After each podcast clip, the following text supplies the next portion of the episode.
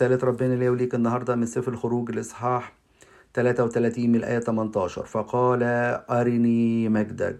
فقال أجيس كل جودتي قدامك وأنادي باسم الرب قدامك وأتراءف على من أتراءف وأرحم من أرحم. وقال لا تقدر أن ترى وجهي لأن الإنسان لا يراني ويعيش.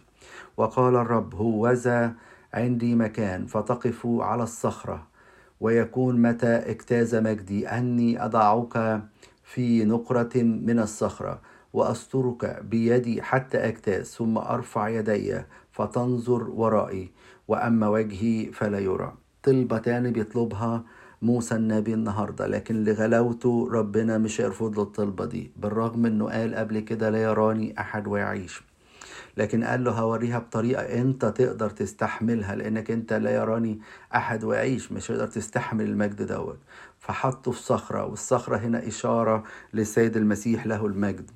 اللي لما فيلبس قال له أرى أرنا الآب وكفانا؟ قال له من رآني فقد رأى الآب.